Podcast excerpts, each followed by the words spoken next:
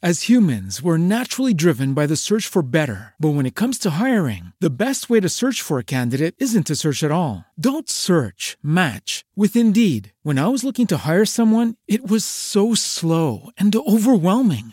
I wish I had used Indeed. If you need to hire, you need Indeed. Indeed is your matching and hiring platform, with over 350 million global monthly visitors according to Indeed data, and a matching engine that helps you find quality candidates fast. Ditch the busy work. Use Indeed for scheduling, screening, and messaging so you can connect with candidates faster. And Indeed doesn't just help you hire faster. 93% of employers agree Indeed delivers the highest quality matches compared to other job sites, according to a recent Indeed survey. And listeners of this show will get a $75 sponsored job credit to get your jobs more visibility at Indeed.com/podcast. That's Indeed.com/podcast. Terms and conditions apply.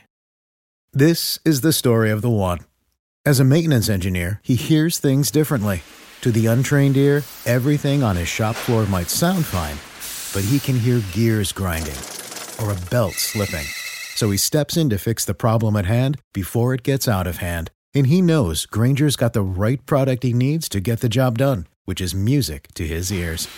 Call, click Grainger.com, or just stop by. Grainger, for the ones who get it done.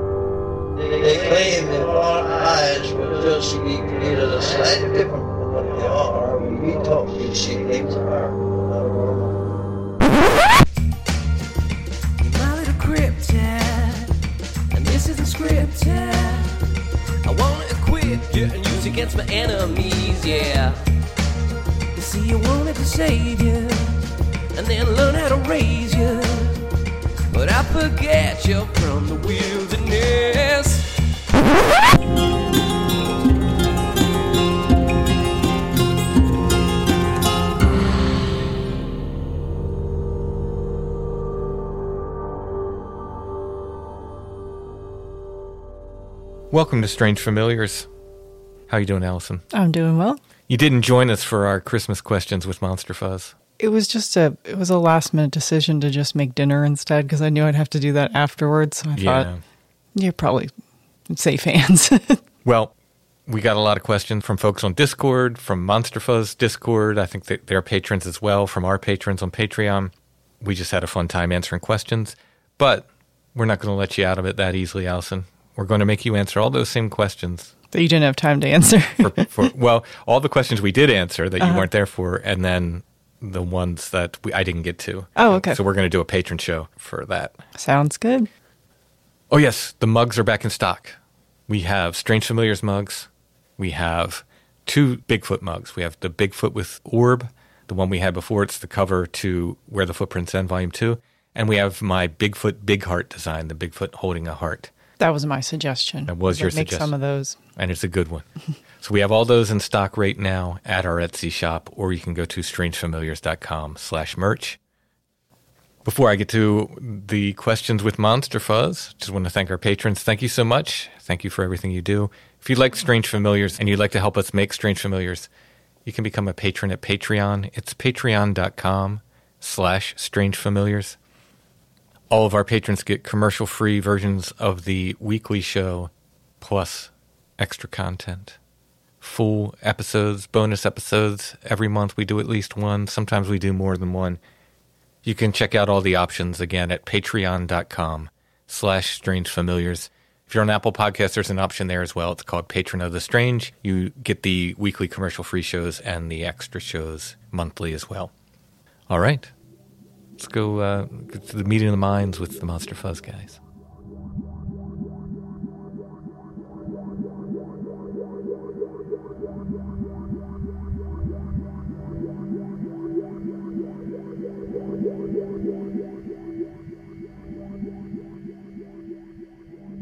welcome Robin Amon. The Monster Fuzz fellas are here, and I'm there. Oh, we're together. Virtually. That's an intro and a half to him. We're actually drinking, because it's Christmas, it's a Monster Fuzz tradition. We have a bit of mulled wine in front of us, Tim. Oh, nice, nice. Are you a fan of the mulled wine? I love it. It's good stuff, right? My friend and Stone Breath bandmate left me with a case of it when he made his own. Really? And when he moved to England, he left me with a case of it. Yeah, it's that diabetes wine that's fairly tasty stuff. Yeah. It's like, what would make wine better? If it tasted more like Coke, you're like, well, yeah, that's true. Hot Coke. This is way better. Yeah, no, it's lovely. It's very good. We, you know, you make like a, I don't know what way your mate makes it, but like I make like a kind of a syrup base for it. And then you add the booze to it once you've made the syrup base. But the syrup base has got all your... you know, your citrus peels and your cinnamon sticks and cloves and all that stuff. But very, very tasty and very wintry as well, right? Oh, yeah. Oh, yeah. Yeah, so today we did the same as we did at Halloween, right? Where basically we asked our patrons for some Christmassy questions. And so we've got a bunch here. So Tim will bounce back and forth with what we've got. Also, what are you doing for Christmas this year? What's yours and Alison's plans?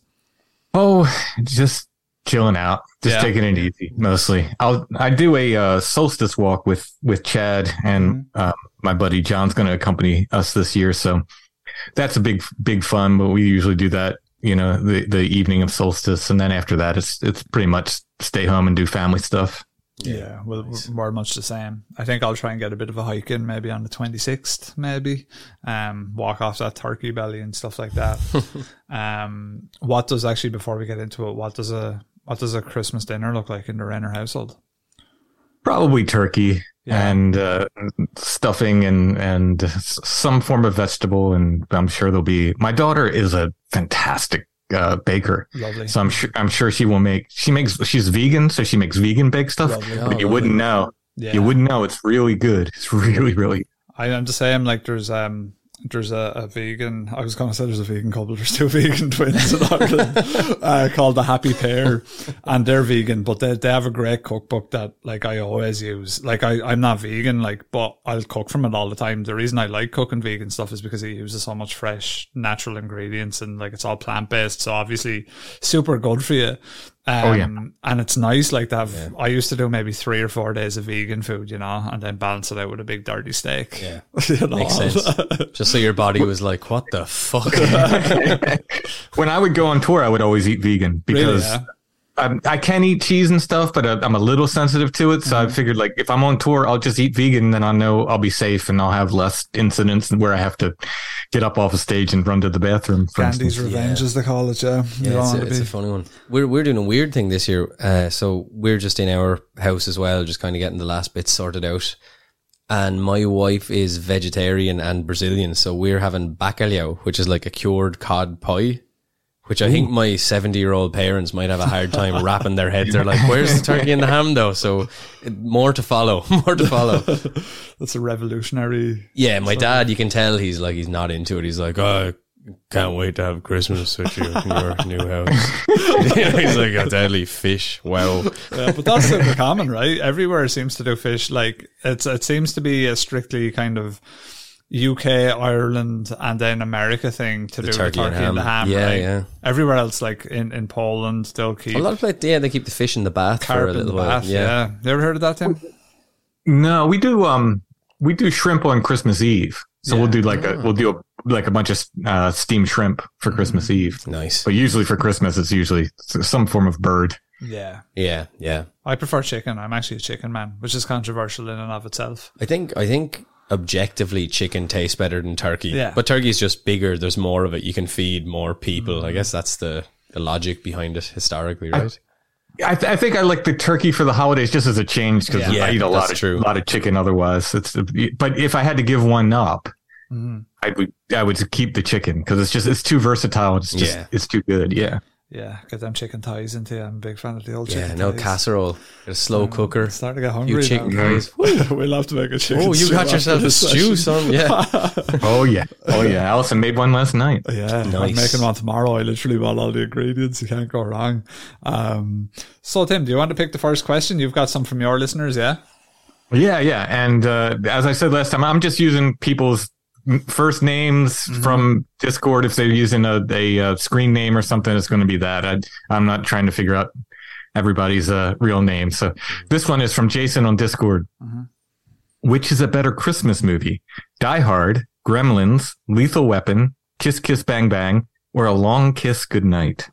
I'll answer this really quickly, and I'll just say Die Hard for me is like the definitive. Like he missed out there. No Batman Returns, which is a very Christmassy movie. Action.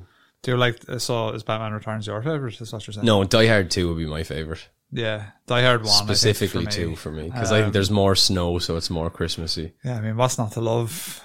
Killing Jordan. All right, I'm going to get a lot of messages about this. I've never seen Die Hard. Tim. But that just means that he's about to discover his favorite Christmas film. How exciting is that? Like, I know you should honestly, Tim. If you get the chance, I think it's on Disney Plus. If you get a chance over Christmas, it's definitely worth watching. Like, yeah. I'm not a huge action film guy, actually. As a matter of fact, me and Eamon were only talking about it last week. Like, I haven't seen the John Wicks or anything, but Die Hard is a really well done action film. It's like, it's got that proper like 80s, late 80s, early 90s feel to it. But it's the thing that Die Hard does, because you had like Stallone and Schwarzenegger, and it was very muscle, steroid, break everybody up, whatever. Whereas John McClane seems a bit like an everyman. He's struggling to keep his marriage together. He's, I think Die Hard's a great movie based on a book as well, apparently. Is it? Yeah. There you go. That's why it's so good. That's why it's so good. Literary master. Yeah. Of that list, I've only seen Gremlins and Lethal Weapon, and both of those I saw so long ago that I barely remember. I know Lethal Weapon from the Always Sunny parodies more than I do from the original. Yeah. And Gremlins, I mean, I was a kid when my mom took me to see that. Yeah, I don't know. I don't have any. Among those, I don't have any. I'll take your word for it, and I'll pick Die Hard. What would be your favorite Christmas film if you had to choose? Well, I'm going to get into this. There's another question about Christmas horror movies, and it's going to come up there. So let's save it for that one. I like it. Right. I'm going to ask a more simple one, Tim, because I'm just kind of curious about your answer on this, really, because I'm guessing you're not a super materialistic guy, but Graham Young asks, what would you guys both really want for Christmas this year? It's three guys in this idea. Is there any gifts that you have your eyes on, Tim? Oh, geez. Because like, there's nothing that you. One thing that I discovered recently is that they make rings out of dinosaur bones. I'm still waiting for someone to buy one for me. That's super. Still waiting for his girlfriend to propose to him. No, I'd like an experience. So I get that. If someone were to gift me that trip to Ireland, I'd say I can tell you this because my wife can't be arsed listening to me on the podcast, so she won't know till afterwards. But I was trying to figure out what to get her for Christmas. You know the way there's always the stuff, and you're kind of, whatever you get, like sometimes it can seem paltry if you're like, well, here's some perfume and blah, blah, blah. Like, but I got her, it's kind of an experience and something you can keep, I guess.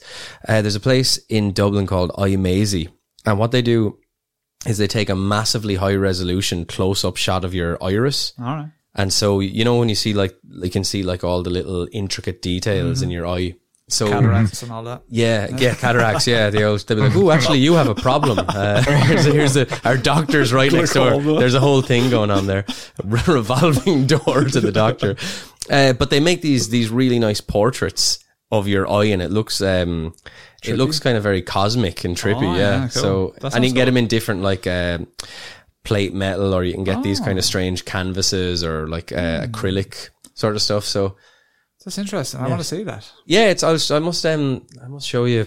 I have a thing for her, but when I give it to her, I'll show you anyway. But yeah, it's a really interesting looking. Yeah, I think I'm Steam Deck is what I want off Santa. Have you heard of Steam Deck, Tim? What's this? It's a portable gaming device. Basically. Oh, okay. Does it run on Steam? It does. But not really. That would be cool. I know my son has Steam on his gaming computer. But. Yeah, I thought you were going to say, is it Steam powered? But no, unfortunately, it's not. So they did that. Is their did that used to be their little tagline? Yeah, Steam powered. Yeah, it could have been. That's a good idea. So yeah, it's basically, Tim, like you called it, it runs your Steam library in a handheld gaming device. They're really cool. They released a OLED version with a really nice bright screen recently. So hopefully Santa brings that to me, you know. But yeah, that'd be it. But experiences, I think, are the best. Shout. Yeah. So yeah, Tim, I think you're all right with the holiday is always a good one. I think because it's a memory, right? Yeah. Oh yeah. Well, while we're on presents, the next question from us is from Joseph on Discord, and he said, I'd love to know everyone's all-time favorite Christmas gift.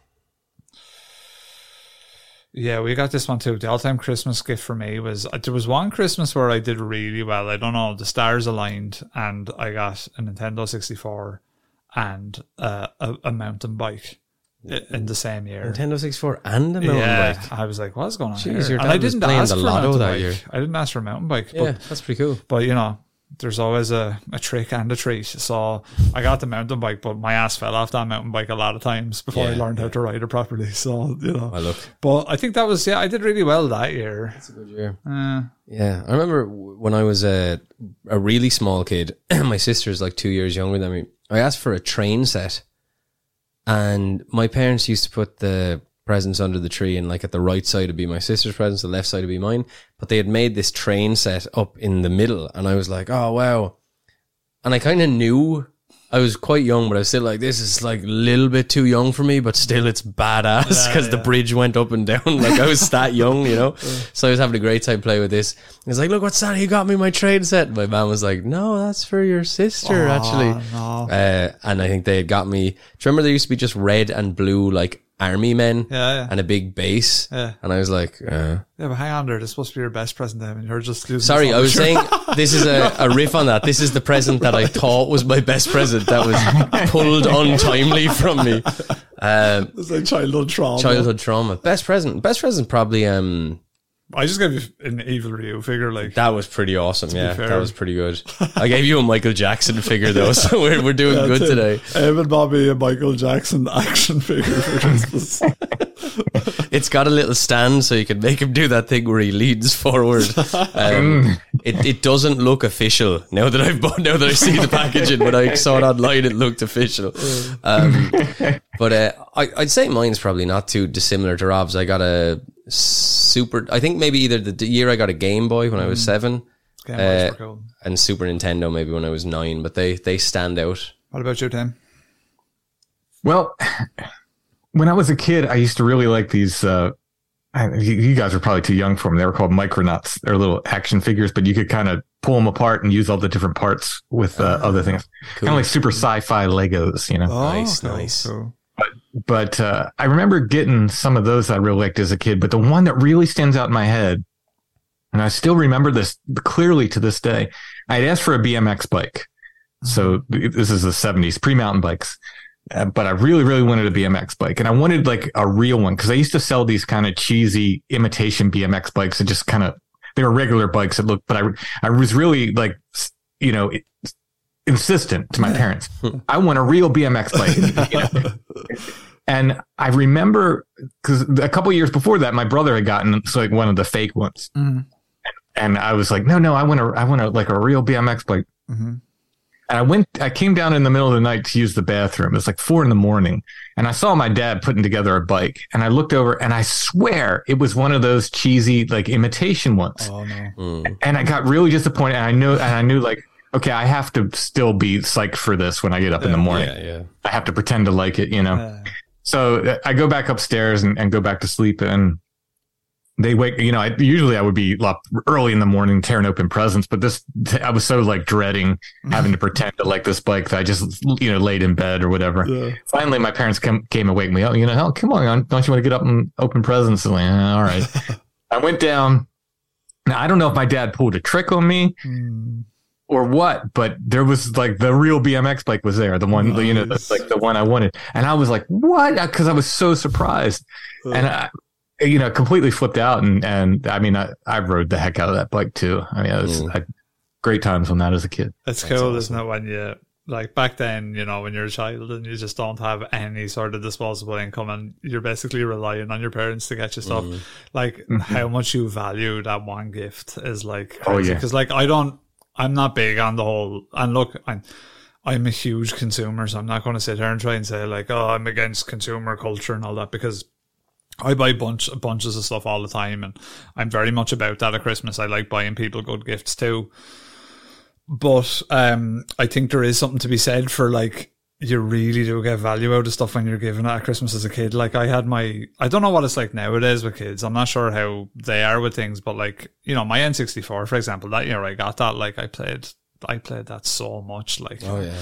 And that's like, it's good bang for buck. I mean, I feel like nowadays you'd probably spend that amount and blast through it and be bored of it in a month or two, you know? Mm-hmm. Yeah. Yeah. Well, there's just, I guess when we were younger, there wasn't really a lot to do. No. Like, you could go play with your friends. Everything was in black and white as well. Yeah, yeah, I remember. I just came at the end of that. What's this new thing? That's colour, son. Enjoy. No, black and white. Yeah, like you'd read a lot. Like I find it hard to read now because I'm so addled with all the flashing lights and everything that I can turn on in an instant. I'm the same. Do you find that, Tim, like with reading? And like, do you still pick up a book? I have to read for the Flowered Path. I have a very good relationship with this one publisher, Sophia Institute Press, and they send me books constantly. Right. So I'm not a huge video game guy, but I would pick up, and play a little bit here and there, but it's way down now. Yeah, I'm just like, I'm just reading all the time. So it's kind of almost like I have to do it, but it's a good thing because I've read more books in the past year than I have probably in the 5 years previous to it. It must be really interesting as well, because I'd imagine a lot of like is that sort of like people talking about scripture, or is it the actual scripture itself they're selling you, or it's usually either like Lives of the Saint or like I interviewed somebody about exorcisms this week, and it's different things. It's it's something to do with the church usually, but it's usually. Saints are usually somehow involved. Yeah, that's great though, like because you're so interested in that anyway. Do you know? Yeah, yeah, yeah. Oh, yeah. That's awesome, and you're going to be getting so much more of that than you ever could from a documentary or like a YouTube documentary or something like that. Right. Like the book's so much more density to it. Oh yeah, I'd love to be reading like in a sort of voracious way, because like there's something really. Cool when you get into a book and you're just like engrossed and you can't stop turning pages, but I find it very hard to get into that sort of zone nowadays. So I find I actually value nowadays the books that are more broken up into digestible things. I don't know if you've ever read any books on NDEs, Tim, but when we were researching an episode, I picked up a couple of NDE books, and there's one like, and I was just reading through it kind of at a leisurely pace, and it was nice because it was just broken up into kind of digestible sections, Mm-hmm. Yeah, yeah. But I think I have one here. This is an interesting one. We're going to be getting some sort of predictions here. So Tim, I'll let you answer this one first. Andrew Menz writes in, if you were visited by the ghosts of Christmas past, present and future, what would you expect to see? Oh, jeez. Yeah, so... So is this a corrective thing, or are we going over our mistakes, Scrooge style? It could be, because that's how it works, right? Isn't it? It's from the is it A Christmas Carol? Is it? Is it? Yeah. And in the ghost appears, and or the it is a ghost, and he shows the ghost of Christmas past, present, and future. Yeah. And how does it work in that? It shows you. I know that it shows him his I can't remember past exactly. I'm assuming it just... I think it was like showed him like he was happy as a child. Yeah, yeah. And then the sort of the present was, kind of showed him being Scroogey. Yeah. And the future was like, hey, nobody likes you. Nobody likes you. I think it showed like, wasn't the kid they were trying to get a turkey for Christmas or something, and they were showing the other people, and then it showed him when he was dead, and like no one was bothered going to his funeral and stuff. Mm-hmm. Yeah. I do think as a representation of the ghost of Christmas future in the Muppets Christmas Carol, I love the way they did the kind of Reaper-ish ghost of Christmas future. Oh, did they? I love the Muppets Christmas Carol. It's a great movie. It's a great movie. It's really good. Really good. It's not a month. I've probably seen that, but that long ago. They do. They like it. Just looks. It's Jim Henson. It's like Star Wars. Like it looks good. Yeah, Yeah. It's funny. It's fun. It's just. But it sticks to the story, but it's good. It's I really like it. So I don't know what would we reckon that. Oh, geez, I don't know. I have no clue. If it's correcting me, I'm sure it would show me. Some. Well, I mean, I did have a happy, if lonely childhood. That's why that bike was so good. I grew up, on the farm. Mm-hmm. When any other kids around my age, and I could roll with that. Put some miles on those wheels. So I'm sure it would. Maybe it would show me. Discovering drawing and how much I like that, and then probably my misspent teenage years. I'm sure, you could have done blank and you squandered them. And the future, I don't know. Hopefully somebody's showing up at my funeral. I don't know. We'll make a triangular promise here where we'll all go to each other's, and whoever's left last, I'm sorry, but it is what it is. Yeah. To hire some mourners. Yeah. What are they called? Keeners, is it? Keeners, yeah. Yeah, yeah. No, I think much the same as myself. Yeah. If you're talking about negative stuff, I suppose when I was a kid, I was a bit of a shit. And then, I think all kids are maybe a bit of a shit. There's probably some kids that were quite good. Emin, I'd say you were quite a good kid.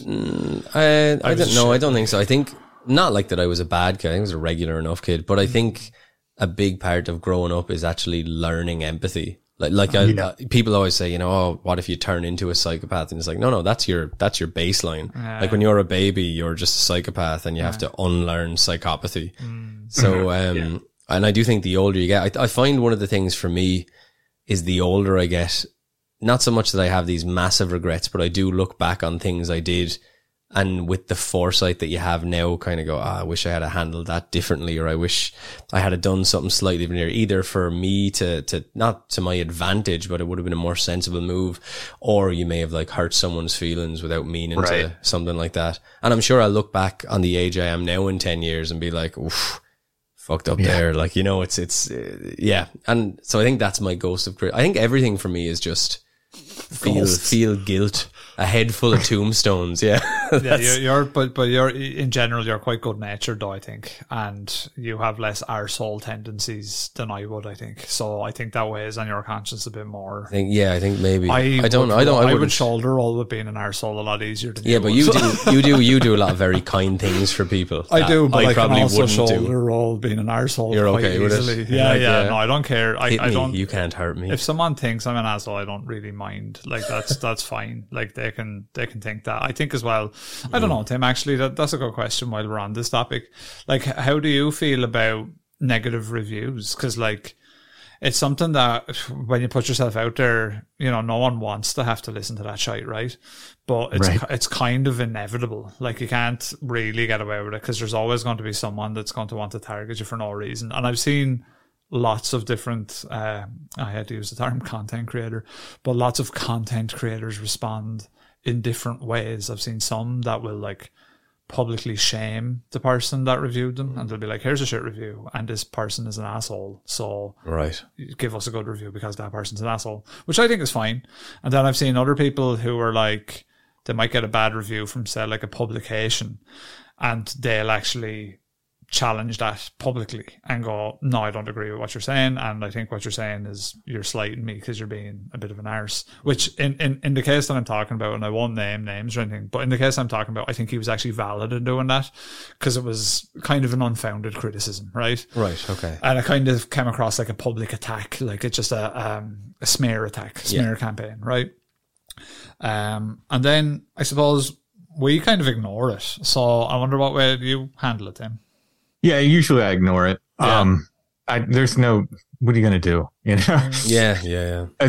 I don't allow YouTube comments on Strange Familiars because we have guests, and, a lot of times these people are telling stories that are very personal, and you have to, sometimes you really have to convince them, no, it'll be okay. Come on, tell your story. And oh, they'll recognize my voice. And so I just don't want people just being like, oh, this person's full of it or whatever. Yeah. I just they don't need to see that, so I just don't allow them. But of course, podcast gets plenty of positive and negative comments, and in general, the negative ones I try not to even read. Yeah. It's just I don't know. Even I'm thinking back to music, when I was doing music, I would not read any reviews because a good review would kind of almost embarrass me in a way, and a bad review would irritate me.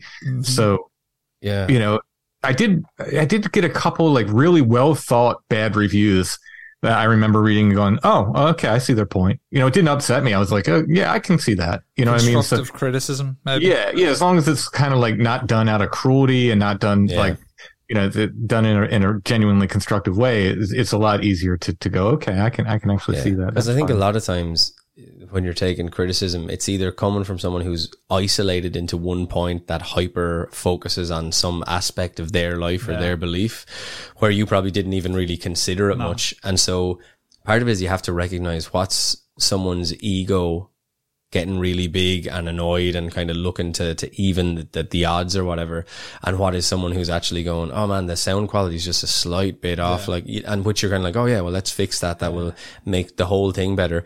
Whereas if you're to cater to every criticism, you'll probably dilute, I don't want to say your product, but the thing that you do, the kind of creativity behind it, and then, or the fluidity even in some cases behind it. And you'll spoil something that works for everybody else because, you know, one person didn't like a certain way that you thought about something or spoke about something. Trying to dance to the beat of their drum. And I think as well, what's really difficult with doing, especially with the amount of stuff we put out, like half the stuff I say, I don't really believe.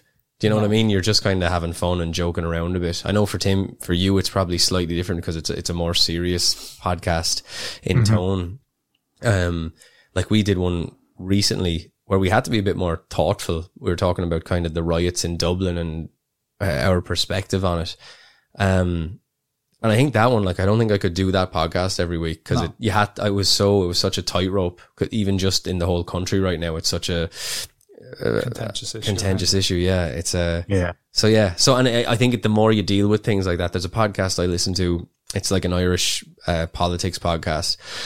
And a lot of time I don't agree with the two people that are talking. Our views would be quite different. But I enjoy listening to it and kind of keeping up to date with certain things and hearing their points of view. But that criticism then would just be me telling someone who has a different view on life that their view isn't correct. And that criticism seems invalid. Does that make sense? Yeah. Yeah. Oh yeah, totally. No, absolutely.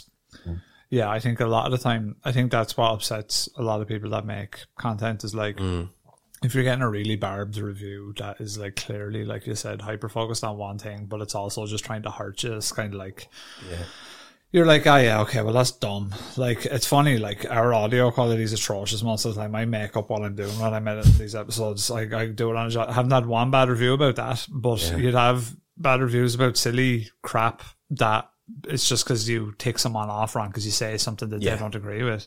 Now, we haven't had many. We've been very fortunate. We got in trouble that time. You told the story about your cat getting into the dryer by mistake. And someone was like, animal cruelty is never funny. And you were like, but the fucking vet laughed. Yeah. No, so the story was, Tim, that I'm not laughing at the cruelty. I'm laughing. No, there was no cruelty. It's a quite funny story. If you're not, even the cat survived. First of all, so it's okay. It was actually around Christmas, and that was kind of part of the chaos. Was that I was up in my mom's house putting together like a TV stand or something for getting ready for Christmas, and my mom put on the dryer. I could hear the clothes dryer going, but I could hear like this like dump in the dryer, and I was like, that doesn't sound right at all. Like, do you know what it sounded like if you put like shoes in the washing machine? Right. You know, that kind of thing. Yeah. And I was like, what is that? And then I shouted and I said, Matt, open that dryer there, it's not right. Like, and so my mom opened the dryer and the cat came out. Now the cat had had like a perm from the heat of the dryer. Was he dizzy? Yeah, it looked like something out of like some 80s hair metal band, right?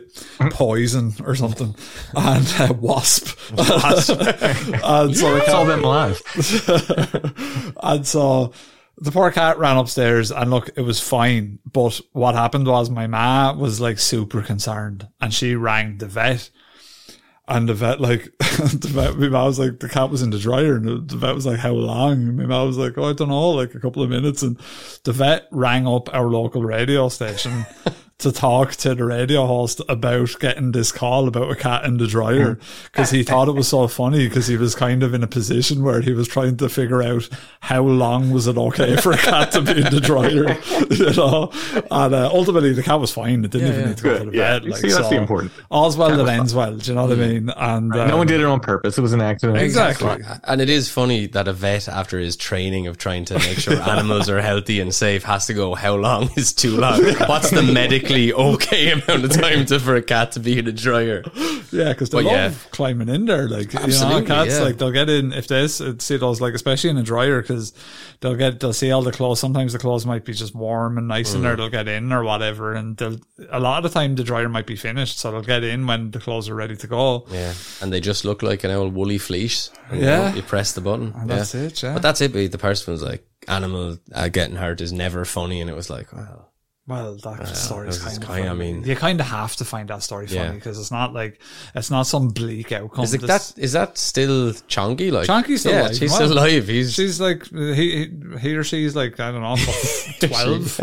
Like, you could, like, you know, maybe it did a good reversed a few years. Maybe it's like Back to the Future, spinning around, and it kind of something happened. He went at 88 miles per hour in that dryer. Yeah. And it's a black cat as well, so it's got a spooky element to it, you know what I mean? Tim, I'll let you take the next question. All right. Favorite Yule lad or Christmas cryptid? Oh, that's from Tib on Discord. The Yule lad. I like the one that licks your spoons. We did you guys did a show on that. We did. The Yule lad. We did it together, Tim. We did that with Alison. Oh, we did. That's right. Yeah, we did do it together. I think this was last Christmas we did that. I think so. I think you're right. Yeah. I'm one of the patrons. I did a song for him about the 12 Yule laddies. Yeah. I can't remember any of them, so my answer is whatever Eamon says. They all did. They all did loads of bizarre things. Like, this lad, you know, gets under the sink and does that. I don't think that was one of them. But the one that stuck out to me was he just licks the spoons. Right. And I was like, oh yeah. They do little, like, they don't do anything too. It's kind of mischievous. It's not. You know, they don't break out of a mental asylum in a Santa suit and try to murder your entire family, kind of a thing, which is nice. Yeah. What do you got, Tim? I'll go with Belsnickel. He's our local Christmas cryptid guy. It's a very, very rare surviving wild man tradition that came from Europe to America. So he's basically a Christmas wild man, kind of like Krampus and those guys, but he's ours. He comes from the mountains, bangs on the side of houses, howls and screams and stuff. I did a whole show on it. Very, very similar to Bigfoot in the way Belsnickel acts. We need to do him next year, because I kind of felt like we'd run out of Christmas-themed topics to do, but we haven't done Belsnickel. So, I'd love to do that with you. Cool. Yeah, we'll do that for next year. Sure, absolutely. For me, listen, I'm going to be a bit more contemporary, a bit more modern. I actually like the Elf on a Shelf phenomenon. Okay. Like the Elf on a Shelf, like Tim, is Elf on a Shelf a thing over there? Oh, sure. Yeah. I'm pretty sure they created, like, Elf on a Shelf was an American thing that came. I could be wrong about that, but I thought so. Yeah, I like it because it's fun. I just like the humor of the whole thing, because it's gone insane now, where, like, parents are using it as like a 1984 Big Brother monitoring kind of tool, where it's like, but kids like my girlfriend's a teacher for primary school, and she's teaching kids that are around 6 or 7, but they do Elf on a Shelf in school, like. Yeah. But like Kira was telling me, like, these kids are fucking ruthless with Elf on a Shelf. Like there was one kid, she said, right, cute out. He said, it was, so they have to line up before they go into school. Like, they get in at like 9 o'clock or whatever, so they have to be outside the school at like 8:50, right? So they're all lining up at 8:50. And so the Elf on a Shelf is supposed to move every time you wake up or whatever, right? Mm-hmm. Yeah. So 8:50, one of the kids in the line with all of them says, oh, I need to go into the bathroom, I need to use the toilet. When he goes into the toilet, now keep in mind he's only 6 or 7, the little fucker goes into the classroom, takes a look at Elf on a Shelf. Kara hasn't been into the class yet today because she hasn't gotten into school. Yeah. He clocks that Elf on a Shelf is in the same spot that it was in the day before. He goes back out and tells all the kids in line that Elf on a Shelf hasn't moved. So there's something going on. So like, I like the creativity that can be done with Elf on a Shelf. Like, I think it is, like, I know a lot of people are just like, oh, it's dumb, whatever. But I think it's a fun thing. You can be very creative with it. Yeah, my boss had a really good one. He was telling me the other day that he is a kid that's quite young, like 7 or 8, and then his daughters are sort of teenagers, or then the teenagers, like late teenagers to mid teenagers.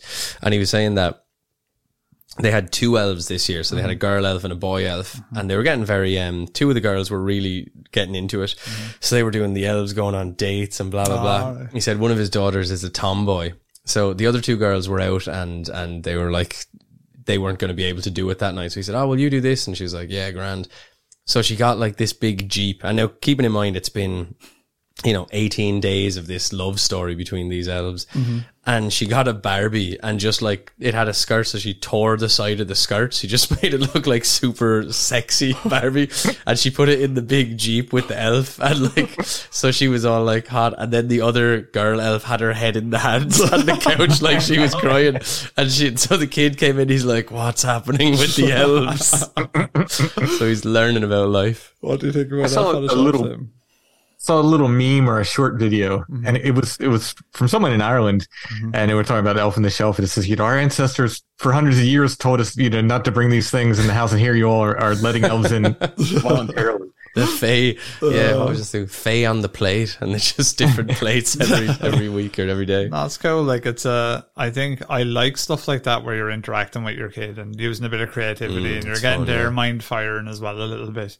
Do I approve of it so much where it's like some kind of Big Brother monitoring system where it's like, if you're bold, Elf on a Shelf knows. I love that the memes that are coming through, like, I saw a great one the other day. This might mean nothing to yourself, Tim, but there was like a famous person in Wexford. This won't mean anything to anyone. The curly whirly. So there's like, I love what there's like, you've heard of Elf on a Shelf, but have you heard of Maggie Hurley on the curly whirly? And they had like these pictures, curly whirly, very Irish centric chocolate bar, and Maggie Hurley, a very Wexford centric person. No one is going to get that reference. I said, but it's a good, it's just a rhyme. You can rhyme anything, You've heard of Elf on the Shelf. What about Street Fighter on the Shire? Yeah. The meme is just the video game on the toilet, something like that. No, they're cool. I think, I like that one. I think that's quite cool. I think that's like a modern folklore right there. Elf on a Shelf is going to be like, it's like modern. Have there been any strange like stories about it that anyone's aware of? Like, I'm not, but someone's saying, I'm sure somewhere on Reddit, there's got to be some good ones. When you like, so this is how it starts, right? It's become like really mainstream. This Elf on a Shelf. How long would we say it's been a thing? Like properly, where everyone's doing it? Like maybe 20 years, not even. 10. Not even. I don't 10. Yeah, 10 I would guess 10 to 15. Yeah. I think so. So when you have the kids that get to our age that grew up with that, that's when you're going to start getting the horror movies. That's when you're going to start getting the creepy pastas. That's when you're going to start getting all of that cool shit that comes from Elf on a Shelf.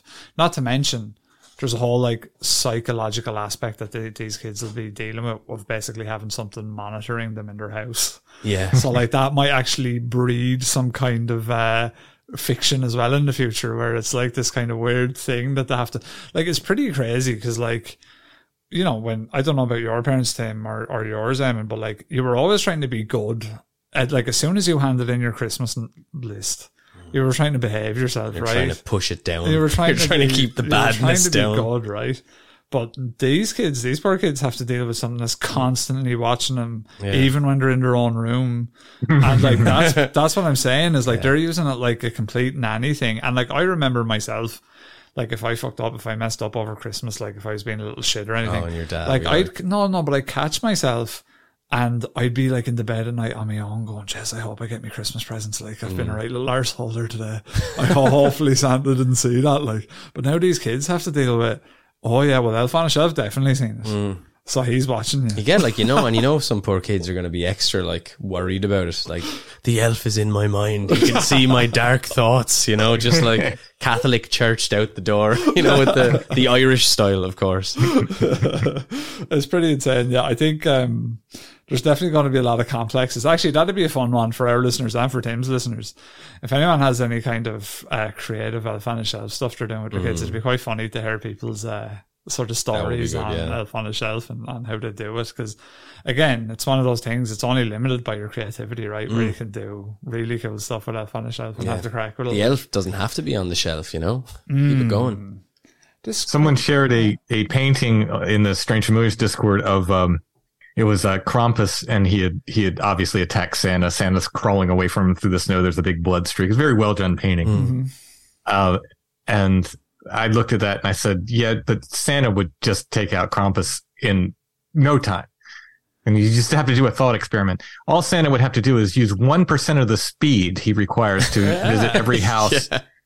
1% of the speed. And I believe he might be cookie powered. So I'm imagining Santa eats a cookie to, get the calories. And just 1% of that speed, and he punches the whole written Krampus. That's the end of it. I think you're right. It's like the Flash. Yeah, it does. It's one thing that has never added up about Santa Claus is his weight. I guess he has a year of eating, so maybe by the time, he's finished doing all the presents, he's like 90 pounds, and then he just sort of builds it up over the year, kind of a hibernation. No, she can't eat when you're hibernating, you just eat. Gorge.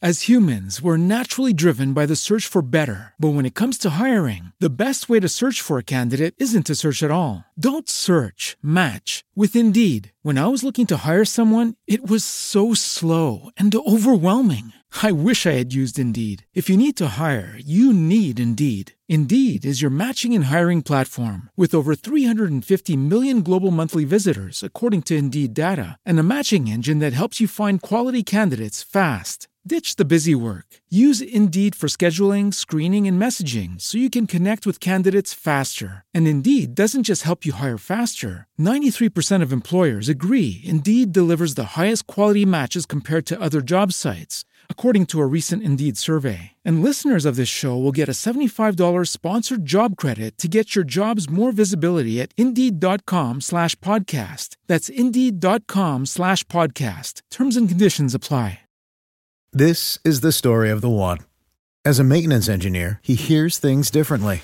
To the untrained ear, everything on his shop floor might sound fine, but he can hear gears grinding or a belt slipping. So he steps in to fix the problem at hand before it gets out of hand. And he knows Grainger's got the right product he needs to get the job done, which is music to his ears. Call, click Grainger.com, or just stop by. Grainger, for the ones who get it done. What's the easiest choice you can make? Window instead of middle seat? Picking a vendor who sends a great gift basket? Outsourcing business tasks you hate? What about selling with Shopify? Whether you're selling a little or a lot, Shopify helps you do your thing, however you cha-ching. Shopify is the global commerce platform that helps you sell at every stage of your business. From the launch your online shop stage to the first real-life store stage, all the way to the did we just hit a million orders stage? Shopify's there to help you grow. Whether you're selling scented soap or offering outdoor outfits, Shopify helps you sell. Wherever and whatever you're selling, Shopify's got you covered. Sign up for a $1 per month trial period at shopify.com/try. Go to shopify.com/try now to grow your business, no matter what stage you're in. Shopify.com/try.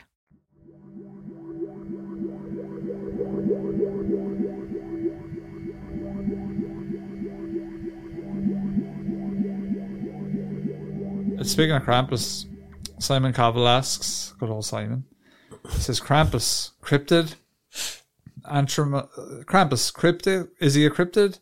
An anthropomorphic personification of the dark half of Santa, Or is he just a metaphor for the glorification of capitalism at Xmas time? He says, Merry Christmas, lads. Looking forward to seeing you at Loch Ness in 2024. We're going to Loch Ness in 2024, Tim. Cool. We're doing a meet-up in Loch Ness. Oh, that's awesome. Yeah. So what you reckon? Like, is Krampus kind of like a counter-attack to the sort of the message of Santa? Was he born out of that? Does he pre-exist Santa? He obviously doesn't, right? I don't think he does. I have a massive chapter on Wild Men and Christmas in Where the Footprints End. Lovely. And it's, I can talk. We could spend two shows on this, so I'll try to keep it brief. Right. It's a folkloric creature. It's as much as a cryptid as any of these folkloric creatures are. It comes from the wild man tradition. So I would say, yes, it started out as what we would call a cryptid today. Mm-hmm. And then it turned, the folklore got a hold of it and sort of took it from there. And do you think that it is something to do with like a counter message to the capitalism? I don't think so, right? Because Christmas wasn't really super capitalistic at the time, right? And yeah, I mean, look at these folkloric things; they were always like going to get you, right? True. Yeah, like, they were to keep kids in line a lot of the times. Yeah, don't walk through the forest at night. This just happened to be a Christmas one. Yeah, they were the Elf on the Shelf before Elf on a Shelf. Yeah. There we go. Yeah. They were and that's something that we ran across in the early days of the podcast when we were doing research on cryptids in, say, Africa and cryptids in all the continents, really. One of the common denominators seemed to be that all of these countries had scary as fuck jungles where they were trying to warn kids to not go out into the jungle at night, basically, there, yeah. And they would have been very hostile and crazy places. And then maybe if you look at, say, maybe America, especially Ireland and the UK, like Ireland and the UK wouldn't have had really dangerous consequences to wandering off at night. You might come across an old badger or something, but you're not gonna, you're not gonna get eaten by lions. So maybe that's why our folklore and urban legends and things became more relatable in a sort of modern sense, where you're like, they're not these big monsters that are going to savage you, but they're things that give you real world consequences, like you're not going to get presents or you're going to have some bad time, but it's not as lethal, that kind of way. Yeah. Could be. Mm-hmm. I do like it. I do like the idea of an anthropomorphized version of Santa's dark half, like a kind of just an evil version Santa. Of him that he split himself into, had to get rid of like his darkness in order to be benevolent enough to gift all the children at Christmas. That's kind of a fun idea. Well, Santa is a wild man. He has been saccharine by Coca-Cola, and he's this jolly old elf now, but he was formidable, in the past. Belsnickel is one aspect of him. He was part of the wild man tradition, so he's got a pretty serious past himself. That's awesome. Right then, Tim, it's your turn, I think, right? All right, so this is specifically for you guys. This is from Luke from Patreon, and he's asking, is there a skinwalker or Wendigo equivalent in Ireland, and does Ireland have a Krampus of its own or something to that effect? I think it's not quite the same. We do have changelings, but all of our stuff is kind of more fae related. So the idea of a changeling is this is an interesting one to do actually, because it kind of hits on the skinwalkers and the Wendigo. So there's a case in Ireland that happened in the 1800s, I believe, where a guy thought that his wife had been taken by the fairies. And an exact replica. Know this one. Yeah. And this is very similar. We used it as an example of Wendigo psychosis, which was where people might think they were a Wendigo. There was some sort of weird psychosis thing. Maybe if you had resorted to cannibalism and your mind was quite fragile at the time, based, because that's obviously a terrible time to go through. And so there's other ones in that where It's in Ireland it's more someone doing like replicating someone that you care about, but it's not them. They've stolen them to the. We do have a Wendigo one. Feyland. So we did an episode about it a long time, not that long ago, called The Hungry Grass. Oh, yeah. I forgot about the Hungry Grass. So the Hungry Grass was like, I just have the notes up. I just pulled them up here as a kind of a refresher. But in Irish mythology, yeah, the Hungry Grass, which was known as the Far Gortach in Irish, is basically a cursed patch of grass. And the Hungry Grass, there was other ideas where it was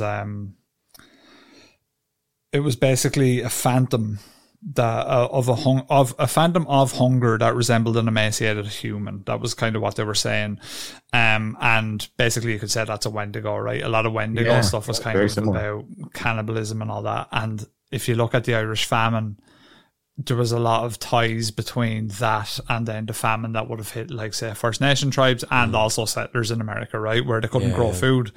I think in the early days of, like, American settlers, like, they relied on the First Nation tribes to show them how to grow the crops that were suited to the soil in America, right? So they showed them how to grow pumpkins, they showed them how to grow things that were more native to, like, for example, tomatoes, as you would call them. We would say tomatoes are native to America.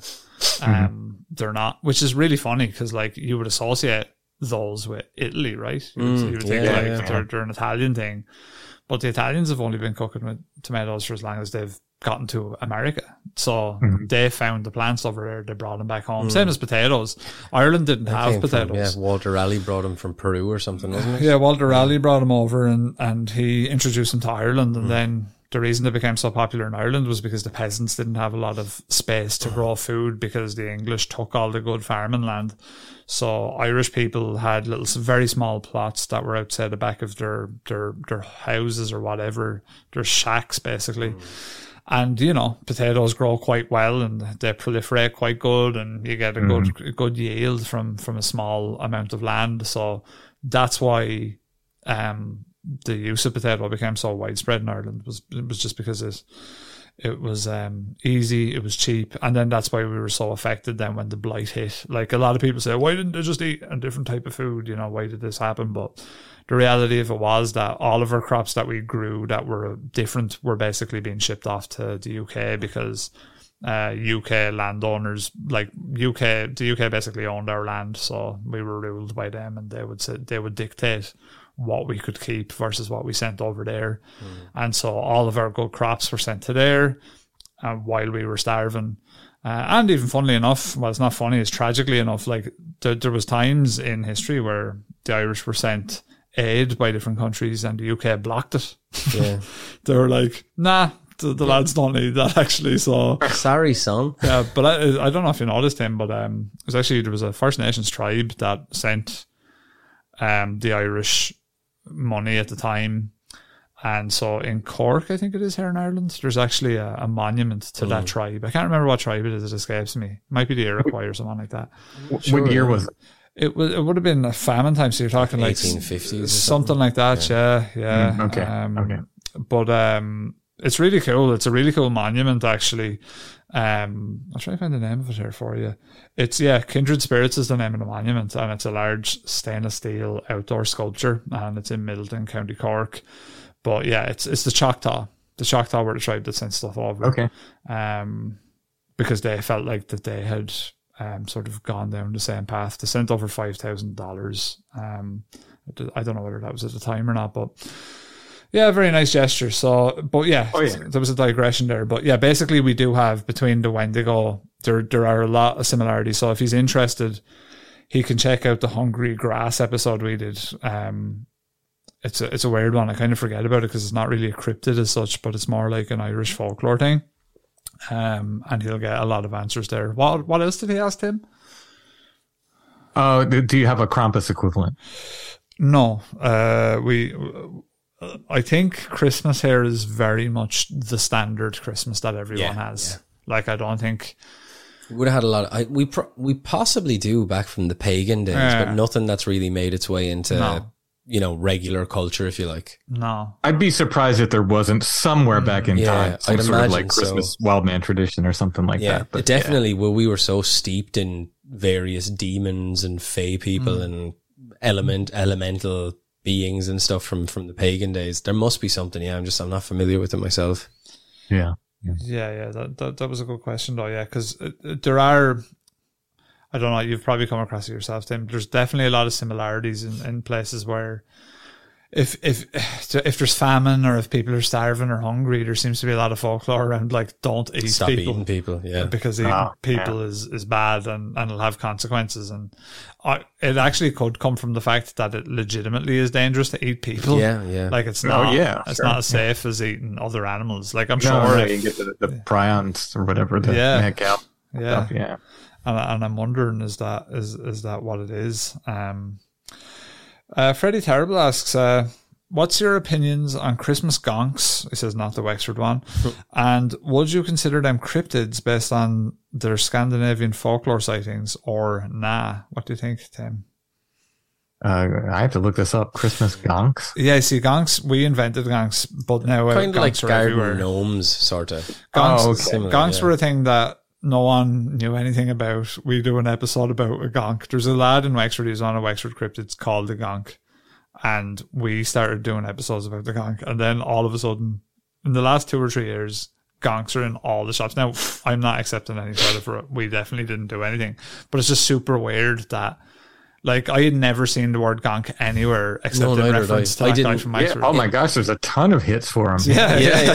It makes perfect sense that his nickname was the Gonk when like you're like, oh yeah, he looks like one of those. Yeah. But yeah, you're right, until we've done that episode. Now that could be your brain not really thinking, but I haven't seen as many gonks.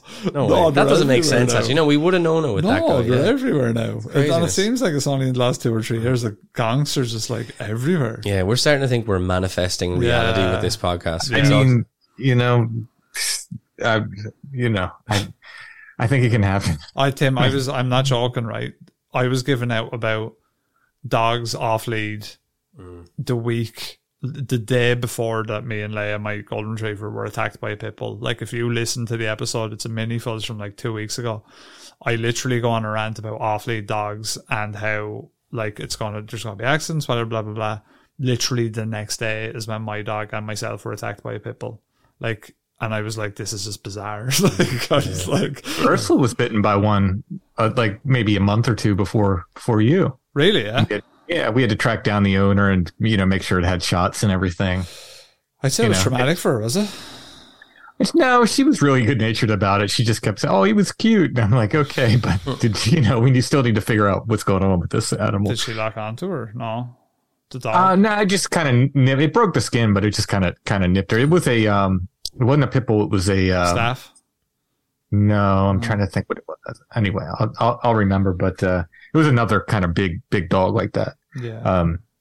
But this was bad shit. Now what we got in, Yeah. Well, your dog got hurt. I saw the pictures. Yeah. Well, she nearly died. So basically, it was fully locked onto her for like 2 minutes. Oh, jeez. And then it bit me as well a couple of times on my hands, and she nearly died. Like she in the vets, like they actually seen to her pretty quick, and they were like, "Oh, we think she can actually get out today." And I was like, "All right, okay, happy days."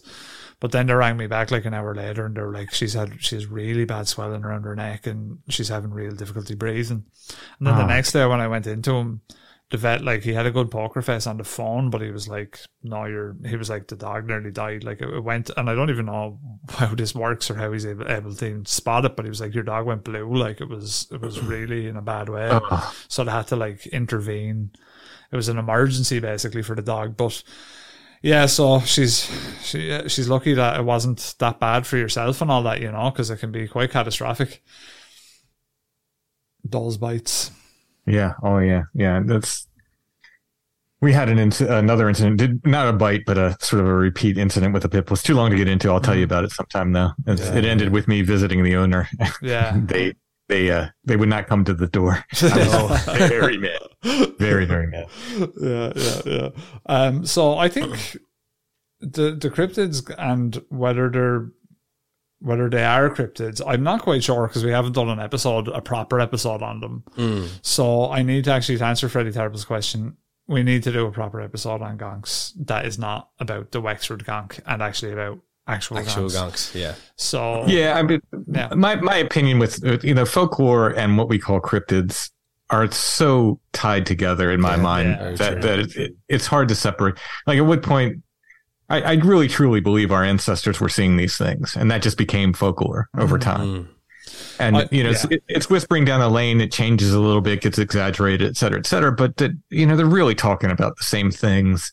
Mm-hmm. So, when does folklore jump over and become a cryptid, and are any cryptids really a breeding population of things? The longer I'm into this, the less I think there's any breeding population. I think there's like a perception maybe that our ancestors had that we don't really have anymore. We partially have, or sometimes you have it, or some people have it.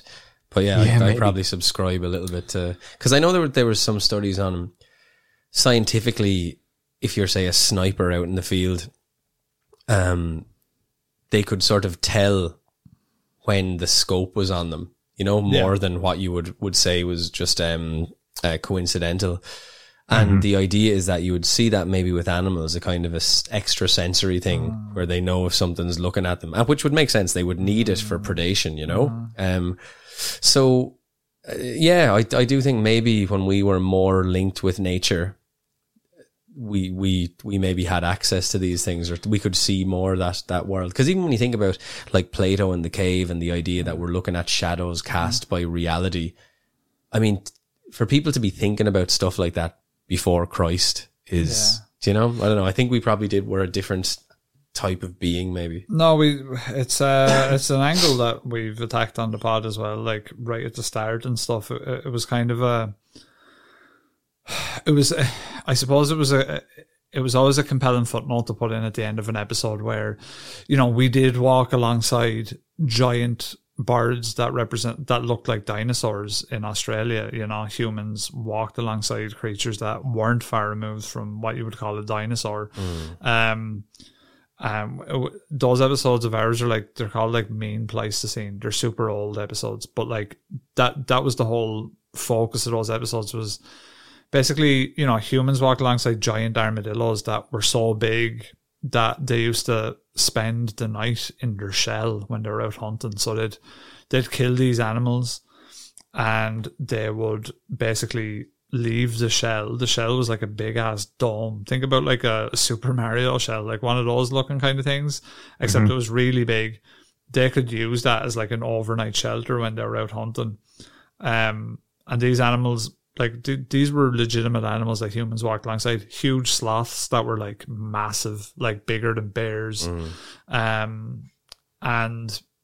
Then you have, of course, Gigantopithecus, which is like what people would always say is like, people call that up. I mean, I think it was Rogan was always kind of saying that that's what a Bigfoot might be and stuff. Yeah.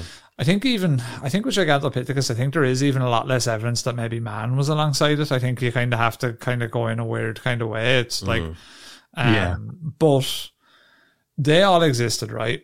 And so there was definitely a point in time where human ancestors were sitting around a campfire and they were saying, "Did you see that crazy shit in the woods last night?" Like, and that was probably passed down. Not only was the oral tradition passed down, but like, you would have to imagine, no one really knows how it works, but you have to imagine that is kind of hard coded into our DNA. Well, I think the way we inherit DNA. Yes, it's like why kids are afraid of snakes and spiders. They're venomous, sharp teeth. The dark. Why is everyone afraid of the dark? Well, because that's when the cat go for your jugular. Like you can't see as well in the dark. You're much more vulnerable. So all these things, from an evolutionary perspective, probably make sense. Yeah. So.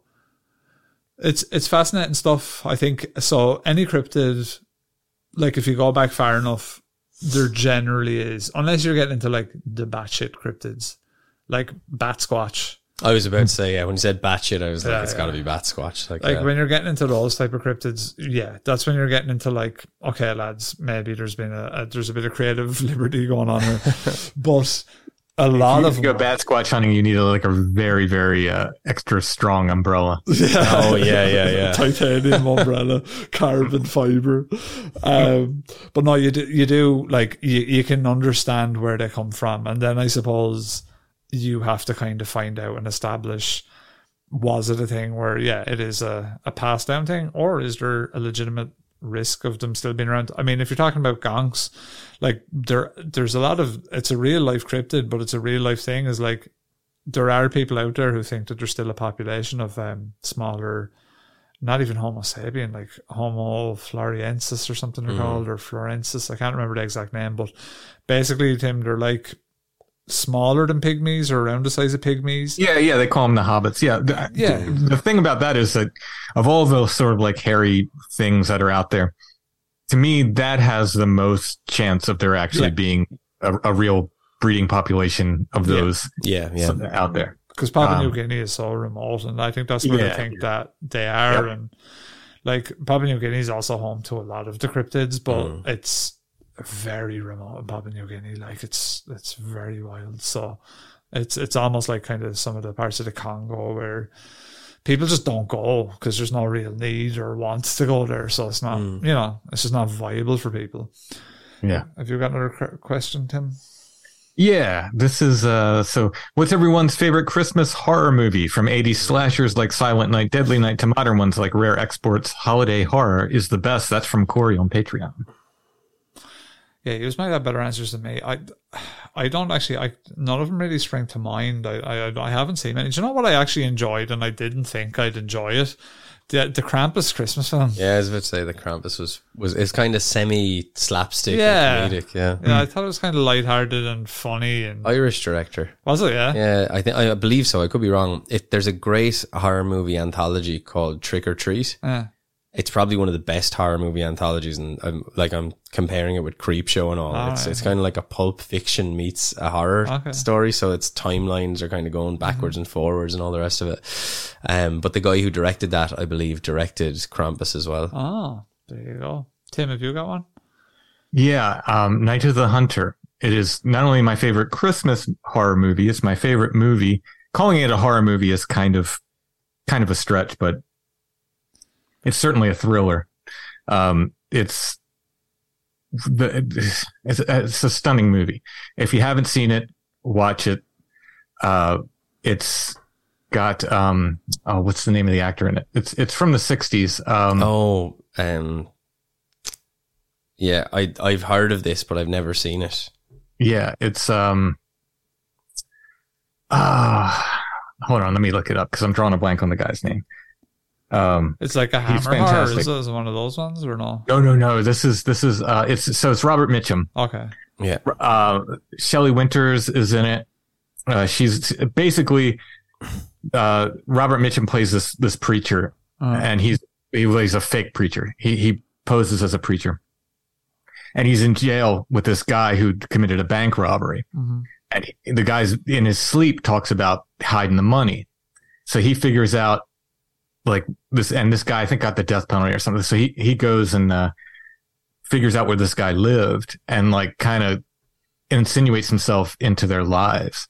So he's sort of like gets involved with the kid's mother and stuff. And only the one kid knows where the money's buried or hidden rather. Mm-hmm. And it's just this thriller where he's playing nice. The whole town thinks this, he's this great, nice preacher. But behind the scenes, he's like tormenting this kid and just like haunting him. Oh, gosh. They end up running away, and this guy, hunts him down. Basically, it's this really, really eerie thing because it seems like no matter how far they run, this guy's always like in the background, and he sings this old Christian hymn, leaning on the everlasting arms. I think it's called leaning. Yeah. Anyway, and it just becomes this like whenever you hear that, like the tension just. Creeps up, but then they end up at Lillian Gish. She's an old silent movie actress. She plays this old woman who's taken in. It takes place during the Depression, so she's taking in all these orphans and stuff, and just raising them just out of the goodness of her heart. And there's this real confrontation between good and evil at the end, between her and that false preacher. And it's just the whole thing is just really eerie, but really, really filmed, really neat. And the guy, the director, was a film critic, and they said to him, well, if you know so much about movies, why don't you make one? And he made one, and this is it. Yeah, and they were like, damn, we shouldn't have said anything. That was actually good. It's amazing. Yeah, he is really, really good. I absolutely love it. Night of the Hunter. It's not only my favorite Christmas movie. I say it's a Christmas movie because there's the end, the sort of climax happens right around Christmas at the end there. So I'm thinking, if Die Hard can be a Christmas movie, Night of the Hunter is also a Christmas movie. I agree with that. I think there's an episode of Black Mirror that's at Christmas is quite good as well, actually. That keeps repeating over and over. I can't remember the theme of the episode, but I just remember it very distinctly takes place at Christmas. It's a good episode. I'll do a couple of quick fire ones here, Tim, and then if you have another one, and we'll wrap it up then, sure. Boss Baby asks, homemade Christmas dinner or fancy dinner out? Homemade. Homemade. Easy. Definitely. Ben Draconis asks, what is your ideal Christmas dinner and how does it look? So for me, I'll do it real quick. I'm not bothered with turkey anymore, so I'd like a chicken. I do love ham, but I this year I think I'll have roast beef, like a good cut of beef. Stuffing, I love roast potatoes. You have to have a little bit of mashed potatoes as well. I like cauliflower cheese. Yeah. We'll do cauliflower cheese on a Christmas dinner. But would you go mad and go potato gratin? That'd be mad. It's delicious, though. No, I wouldn't do gratin. That's a bit much. It's always hilarious that Irish Christmas dinners have like three different types of spuds on them. It's like hilarious. I would have carrot. I would have broccoli. Yeah. And sprouts. Yeah. And gravy, lots of gravy. Of course, yeah. And then I would follow that up with a trifle. You're going to say it. And then on Stephen's Day, my dessert, I'll have the same dinner again on Stephen's Day with the leftovers, which sometimes is better. And I'll have Christmas pud that day with custard. That's what. So do you, here we have, and we'll call it, even though it's not Thanksgiving, but we basically the same meal for Thanksgiving and Christmas. Yeah. We have what we call like the Thanksgiving sandwich afterwards, where you put the turkey, the stuffing, and the cranberry sauce, and I make a sandwich. And I love the part about Christmas when your body is unable to do anything. You're just panned out on the couch watching whatever Christmas movie's on, and like you wish you hadn't eaten so much, and it's just so sore. And someone like hands you a pint of Guinness, and you're like, or a can of Guinness, you're like, oh, deadly. And the last thing you want to do is drink it, but you will drink it. You will drink it all. No, the best part of Christmas is when you come down after your dinner and you're able for the little supper later on in the night. Do you have yours early, Tim, or late? We over here, like, it's kind of up in the air, but our family usually has it around 2. Yeah, it'll be whenever the turkey's done cooking, basically. Right, so right around then, usually. Yeah. What about you, Evan? I'd say this perfect dinner, by the way. Perfect dinner. I have to tell you, after this year. You're having some bullshit. I'm having some bullshit. My my wife's Brazilian, so she doesn't eat meat, so we're having bacalhau. So we're having all. She was telling me she was all this, and there will be rice, and we'll do this, and then I have the potato, and I was like, "What's potato?" And she's always very good mayonnaise. I was like, "Potato, just potato salad." Like, but the thing about any Brazilian food I've tasted is it's just like like pizza. Way in Ireland. No, this is your ideal dinner. Is the question. See, I'm not going to know. I'm not going to know till the 26th. Well, as of right now, you know. Right now, then it's turkey and ham. Right now, it's everything that you said, including the trifle, pretty much. Like, Tim, how about you? Well, I mean, all of that sounds. You know, that's essentially what we're going to have. Cool. I'll tell you what I have not had though, which I'm newly fascinated with, but they're quite expensive. Mm-hmm. The turducken. Oh, turducken. So that's. Which is a chicken stuffed inside a duck, stuffed inside a turkey. Yeah, that sounds decadent. Salmonella-tastic. Yes. Yeah. And that's what it was. You have to have the meat thermometer ready to go.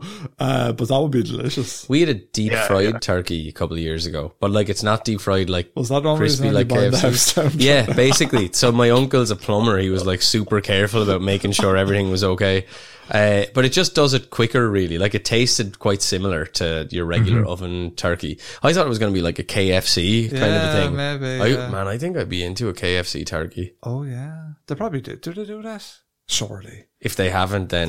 I know Popeyes does over here, which is a... Yeah. No, it's a better chain. I don't know if you have them there. It's better than KFC. Oh, nice.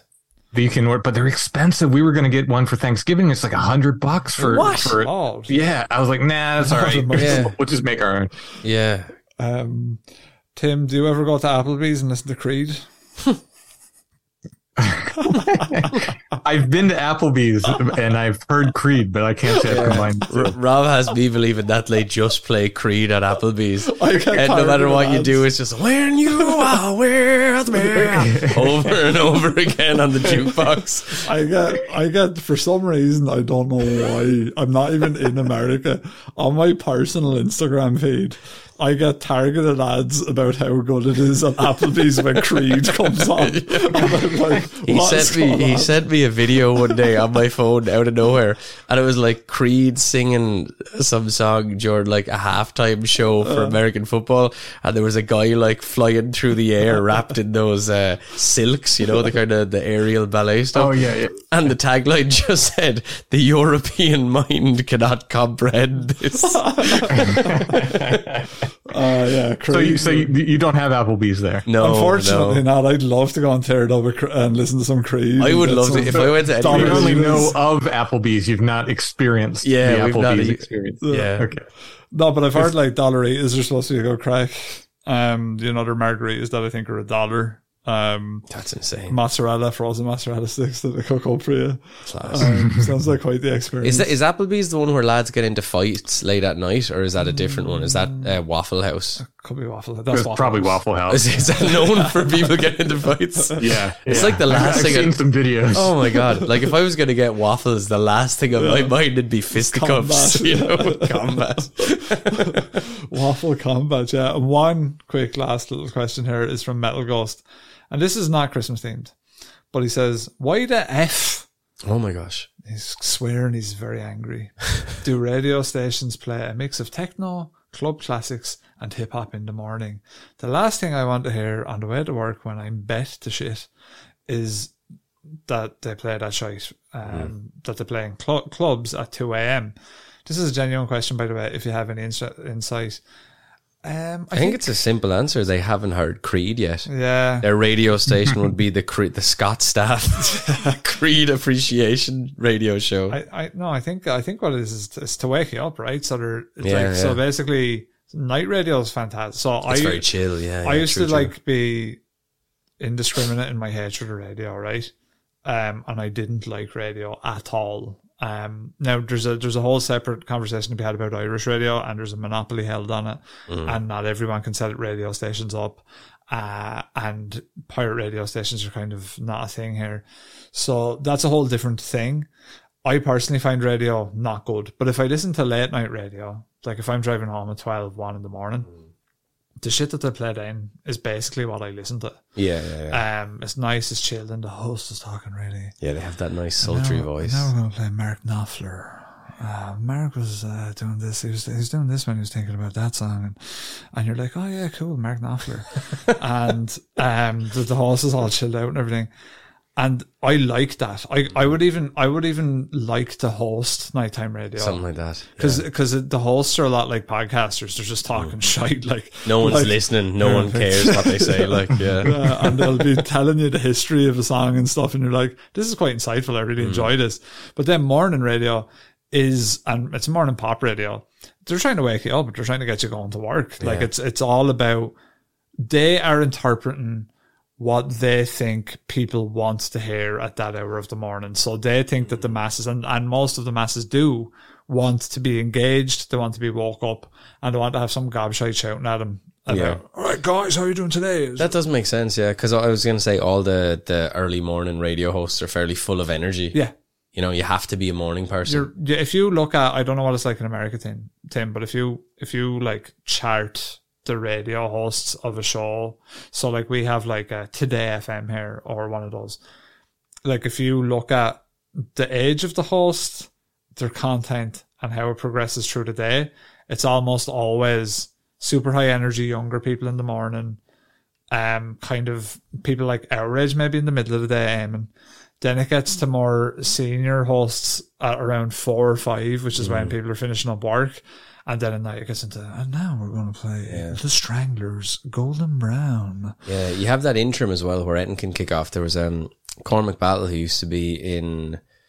You know him. Carb Dog, yeah. And he had his own radio show, but he'd always be playing, like, you know, at the drive-in and stuff like that, like stuff that wouldn't get much radio time on the Irish stations. I think that was like 8 o'clock. So you got 8 to 9. Yeah. You could hear some interesting tunes that you mightn't have heard before. Yeah. And then he was off, you know, again. And then you slowly go towards the tired man. Tim, do you have any insight? No, not really. My days of listening to radio were far, far behind me. Mm. Which is a shame. Did you guys have like the morning like shock jock thing there? No. Like Howard Stern? Yeah, yeah. No, we didn't. Ireland was, and I'm sure you're aware of that, like, as well. Like, Ireland was ruled by an iron Catholic fist up until about 20 or 30 years ago. So, like, we wouldn't have had, like, Howard Stern. Well, that wouldn't have flowed here. Like, you see, Ireland is too small for someone like Howard Stern. Like, Howard Stern is great in America because there's loads of people that would be into Howard Stern, like, to the tune of millions. Whereas in Ireland, the amount of people that would be into Howard Stern, and I don't mind Howard Stern at all, actually, like, you're only looking at maybe 100,000 people would tune in. And, like, it's only an island of 4.5 million people, right? So it's, you just don't have that audience size here to support a Howard Stern. And as well, like, when The Simpsons came to Irish television channels, never mind that we had them on the English channels for years and years, there was lots of stuff about people saying it was a bad influence on children and all this sort of stuff. Bart mania was in full swing, so yeah, we were a very very sort of kept down society for a long time. Howard Stern wouldn't have flowed. No, that wouldn't have been able. We wouldn't, like, this podcast. We would have been. We would have actually been excommunicated from the church. I'd say. Yeah, no, like, had we have. If Monster Fuzz existed in, like, 80s Ireland, like, we would have absolutely been targeted. Yeah, our families would have been like, no, you're alone, exiled. It wouldn't exist. So, yeah, no, I think we didn't have the shock jocks. We didn't have anything like that. So, yeah, I think that probably answers the question. Tim, have you got anything there for us? I'm sorry? Have you got any questions there for us before we wrap it up? Oh, yeah, let's do one more here. Let's see here. Sorry, I wasn't prepared. Right. All right. Okay, not a cryptid or spooky question, but I always enjoy hearing what people's favorite Christmas song is and who, if it's a cover. That's from Laura on Patreon. For Christmas, newborn king to see, pum. I like Bing Crosby and David Bowie, right? Oh yeah, that's a good one. Yeah, and I do like "Driving Home for Christmas" by Chris Rea. Did that make it over to the States? Tim, Driving Home for Christmas? I don't know. Oh, that's a really nice song. Oh, you would know. You would know. If you had heard it, you'd know. It's a good tune. Just about a guy trying to get home to see his family. And it's just, it's got this really, when you hear it, you just feel nice. It's a brilliant song. It's like, Chris Rea. It's like when the whiskey just hits your belly and you're like, oof. And he's got a great voice. It's a great tune. Yeah. I think that, and look, the Pogues, obviously, rest in peace, Shane McGowan, you know, Fairytale New York. I mean, it's such a great tune. Great. Yeah, it's good. How's about your team? Have you got any? I like, this is like, you know, betrays my oldness and my, this is before I was born, so I guess maybe not. But I like, there's a Peter, Paul, and Mary song called A Soldan. Right. And it's very, very nice harmonies. I think it's either a traditional song or a couple of traditional songs that kind of melded into one. So it's quite nice, and the harmonies are very beautiful. Yeah, Santa beautiful baby, harmonies are all right. One way to do it. That's a tune. Yeah. Yeah, and then, like, I saw a great meme the other day where it was like Mariah Carey as a demon being dragged back to hell, and it just said Mariah Carey on the 26th of December. Well, there's also a Whamageddon this year. My kids told me about where, like, you lose if you hear Last Christmas. Nice. So as soon as you think it's going to come on, you have to, like, cover your ears. That's awesome. Yeah. If you lose Whamageddon if you hear it. So and covers don't count. I guess there's a few covers of it. It has to be the original. That's brilliant. But we lost very early on. I lost very early on. I heard it some shop or something. There's a lot of, like, to be fair, there is a lot of good Christmas tunes. Like there's a lot. Oh yeah, Dean Martin. There's a great one is Billy Idol covering Jingle Bell Rock. is one of my more obscure favorites. Video. That's a good one, and the video is hilarious. But I like David Bowie and Bing Crosby. I think that's a good little drummer boy, is that what it's called? Have you seen the Beat for Beat parody video with Will Ferrell? Yeah, I have. It's very good. It's very good. Yeah. If I ever had a time, I'd love to have me and Eamon to cover it as well in that same vein, because it's a hilarious tune. Like, but yeah, I suppose, look, we didn't get to all the questions. We have a couple there that our listeners asked that are more sort of non-Christmas themed, so we'll probably get to them in like another mini fuzz or something sometime soon. Yeah. Alison and I'll. So if your question didn't get answered and you're Strange Familiars people, Alison and I will answer them at some point. Yeah.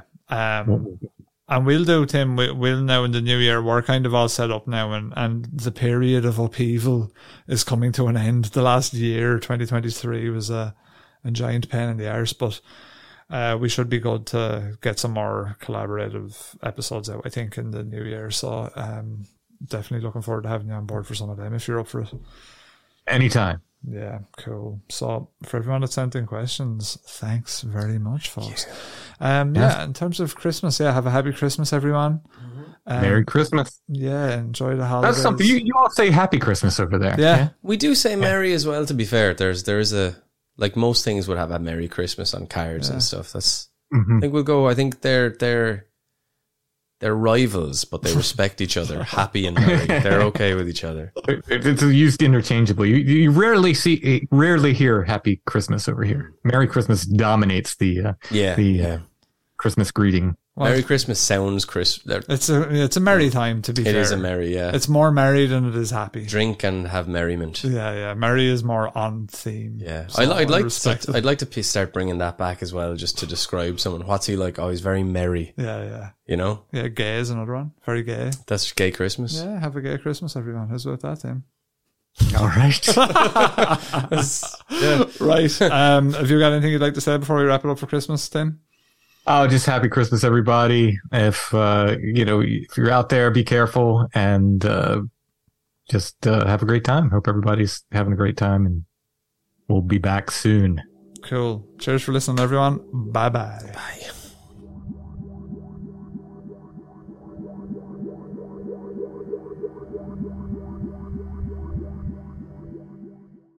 When you need mealtime inspiration, it's worth shopping Kroger, where you'll find over 30,000 mouthwatering choices that excite your inner foodie. And no matter what tasty choice you make, you'll enjoy our everyday low prices, plus extra ways to save, like digital coupons worth over $600 each week. You can also save up to $1 off per gallon at the pump with fuel points. More savings and more inspiring flavors make shopping Kroger worth it every time. Kroger, fresh for everyone. Fuel restrictions apply.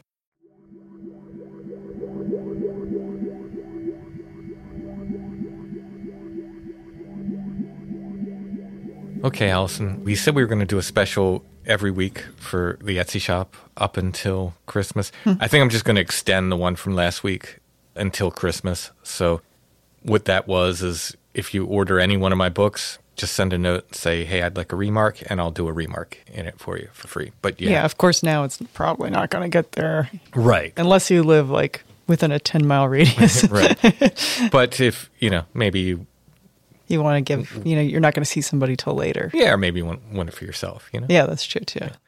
So that'll be good through Christmas. Again, just order any of my books on Etsy, doesn't matter which one, and then make sure to include a note that had like a remark, and I'll put a remark in the book for you. It's a little drawing.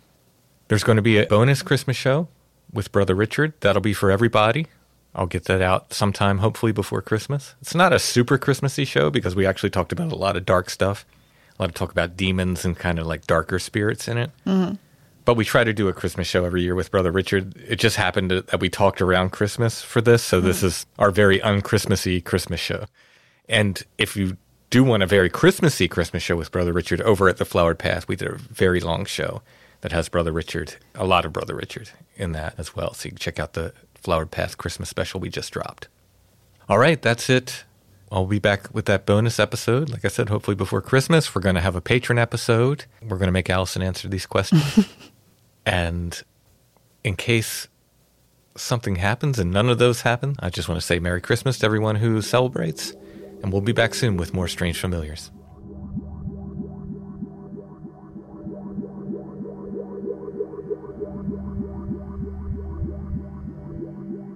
Strange Familiars is a production of Dark Holler Arts. Intro and background music is by Stone Breath. If you want to hear more or purchase music, you can go to stonebreath.bandcamp.com. We're on Facebook, facebook.com/Strange Familiars, where you can join the Strange Familiars Gathering group. We're on Instagram @Strange Familiars, one word, no underscore. And you can find us on the web at strangefamiliars.com, where you can also find our merch, strangefamiliars.com/merch.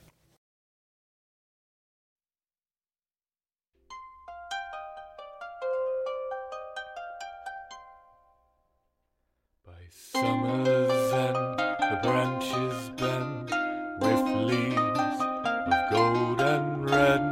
Many things will take to wing, far away to fly. Soon the veil of the pale will part once again, and within the haunted wind.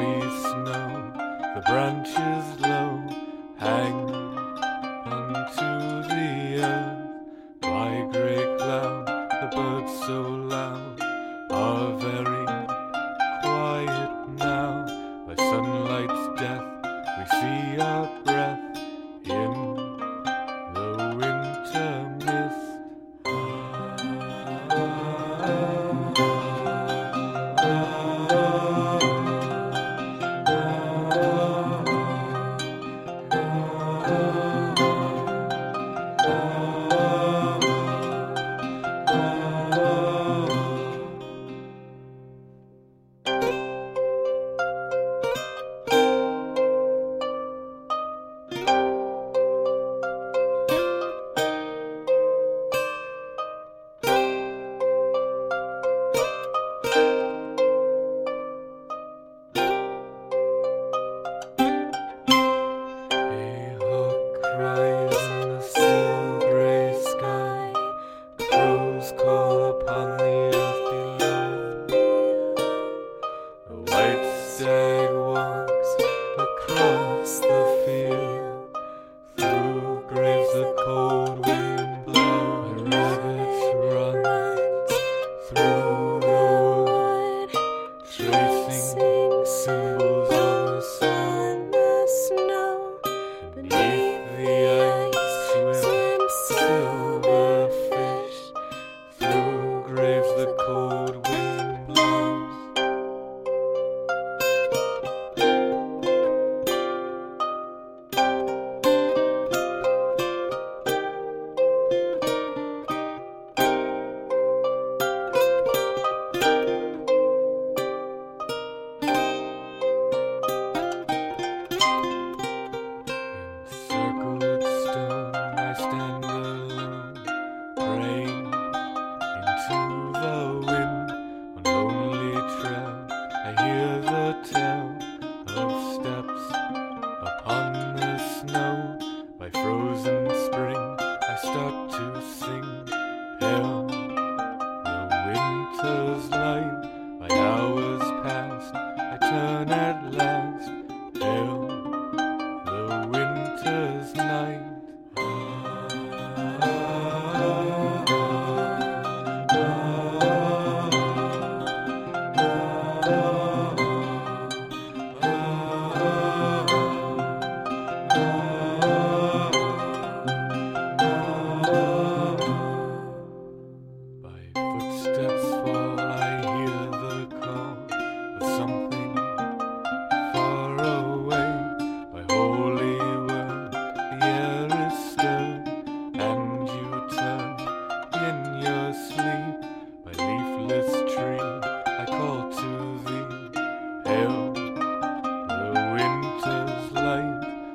fallen bough and rusty plough, hail the winter's night.